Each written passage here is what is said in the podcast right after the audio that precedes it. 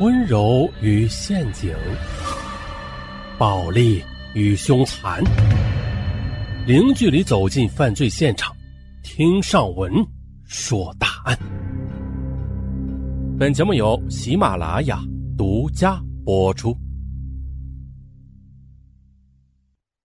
本案是来自听友提供，说的是一个美女，曾经还是一个主持人。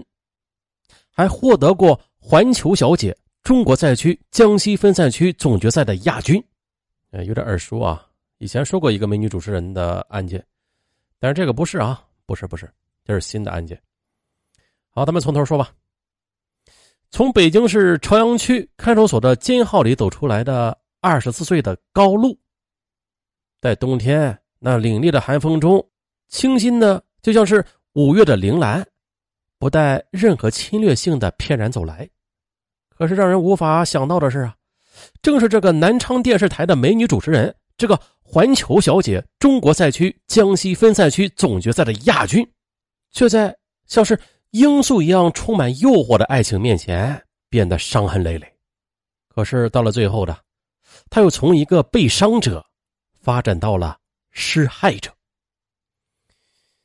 当北京市朝阳区人民法院的法官向他宣读了判处结果时，由于难以相信和接受判决结果，高露手持判决书翻来覆去的看了许久，他甚至啊都不愿意在宣判笔录上签字。但是最终，他还是用悔恨的泪水接受了现实。离开法庭的时候，高露搂着向他宣判的女法官刘薇，抽泣了很久。在回到看守所的时候，刘露更是眼含泪水，一步一回头的向我们张望着，并且在进门的时候的瞬间，深深的朝着我们鞠了三个躬。那一刻的我和刘威的眼泪几乎同时涌了出来。看惯了杀人放火、坑蒙拐骗，刘威法官能够为一名犯人而流泪，是极其珍贵的，而我。采访过的数以百计的被告人，也只流过两次泪。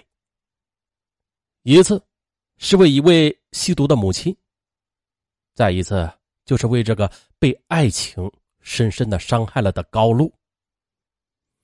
那无论是我们的眼泪，还是高露的眼泪，都无法洗清高露所受到的爱情伤害。那是像罂粟一样的有毒的爱情。给高露带来爱情伤害的这个男人叫陈华新，在这起非法拘禁案件中，他的角色最后却变成了被害人。二零零五年九月，高露永远不会忘记那个给他带来噩梦的夏天。这个夏天，刚刚从中国传媒大学毕业的高露，应一家时尚杂志社之约，来到北京阜成门附近的一家摄影工作室拍摄广告照片。为高露拍摄的摄影师是一个操着广东口音的三十多岁的年轻人。按照摄影师的要求，高露摆出了各种不同的造型之后的，啊，累了半天的高露便匆匆的离开了工作室，赶赴下一个拍摄地点。因为高露有着高挑的身材和较好的面容，于是很多时尚的媒体都纷纷的请她做模特，而高露。是为了用自己赚的钱来解决学费和平时的花销的，也非常喜欢这种闪光灯下的日子。还有就是，自己毕业之后还没有最后确定工作去向呢，而下一步找工作也需要一些花销的，所以在这个炎热的夏天里，个性好强的高露他不停的奔波着。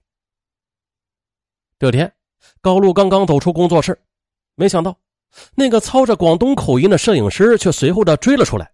并且叫住了高露，递给他一张名片。此时高露才知道，啊，这个摄影师叫做陈华新，也正是这家工作室的负责人。而外表精干的陈华新，在刚才的拍摄过程中，那专注的工作状态，也给高露留下了不错的印象。所以，当陈华新很绅士的索要他的联系方式的时候，高露便毫不犹豫的将自己的手机号码留给了陈华新。因为陈华新也说了。希望你能经常来我这里，我愿意为你效劳，给你拍摄更多更好的照片。我呢也跟许多时尚媒体有合作关系，可以送你的照片上封面。哎呦，上封面，那可是很多女孩梦寐以求的愿望，高露自然也不例外。可是，在陈华新的嘴里，这仿佛都是轻而易举的小菜一碟这无法不使高露感到快乐。他爽快的就答应了。而对于陈华新提出的给他发短信或者打电话的请求，高露答应的同样爽快。陈华新呢也没有食言。自从这次见面之后，陈华新的电话和短信就像是大海涨潮的波浪一样，一浪高过一浪。早晨起床的时候，高露收到的短信就会是“宝贝儿啊，该起床了”。晚上睡觉时，他收到短信就是“宝贝儿，早点睡吧，女人的美丽是睡出来的，梦里要梦到我哦。”啊即使是行走在路上，高露都会收到一些满含着款款深情的温情提示，几乎句句都是高露想要的贴心的话。二十三岁的高露。从来就没有被这样一个男人关心过。因为高露在五岁的时候，他的父母就离婚了，所以他就一直跟着母亲一起生活。虽然在一家房地产公司当老总的父亲也给予了高露很多关怀吧，但是父亲毕竟是离婚了，不可能同他经常在一起生活的。高露无论是在生活和学习上都十分要强，上大学之前的。他的学习成绩都是名列前茅，高露生活上也非常独立。尤其是上大学之后，尽管百万富翁的父亲和收入不错的母亲都争着给高露很多钱，但是他还是靠自己的努力，靠节假日打工来赚钱养活自己。在上大学的四年里，高露先后在很多不同的公司打过工，干过推销员、模特等很多工作。高露的性格中，除了有超出同龄人的坚强之外，还有超出同龄人的敏感。在高露二十三年的情感旅程中，从来就没有一个男人像陈华新这样对自己体贴入微，所以呢，他就很快的陷入了陈华新为他编织的情网之中了。前面咱们也说了，高露虽然是个性坚强，但是她同时又是一个非常单纯的，几乎。透明的女孩，她坚信自己真诚的付出一定会收获别人善良的笑脸的，但她却想不到的，这场爱情就像是罂粟一般，灿烂至极的鲜花背后的却是一种世故的毒药。在享受着陈华新带来的爱情同时，高露的工作也有了着落。江西南昌电视台向高露抛来了绣球。经过严格的层层选拔，南昌电视台决定了录用高露担任一档谈话类的节目《今夜侃侃侃》的主持人。啊，在得知这个好消息之后，高露第一时间就告诉了陈华新。陈华新当然为之高兴了，并且专门的为此设宴庆贺了一番。二零零五年十月，在接到南昌电视台录用的消息之后，高露便依依不舍的告别了北京，告别了陈华新。来到了南昌，并且很快的就投入到了新的工作中。他与陈华新的联系也只好靠短信和煲电话粥来维持了。在南方那没有暖气的阴冷冬天里，高露却依然感受到来自陈华新的融融暖意。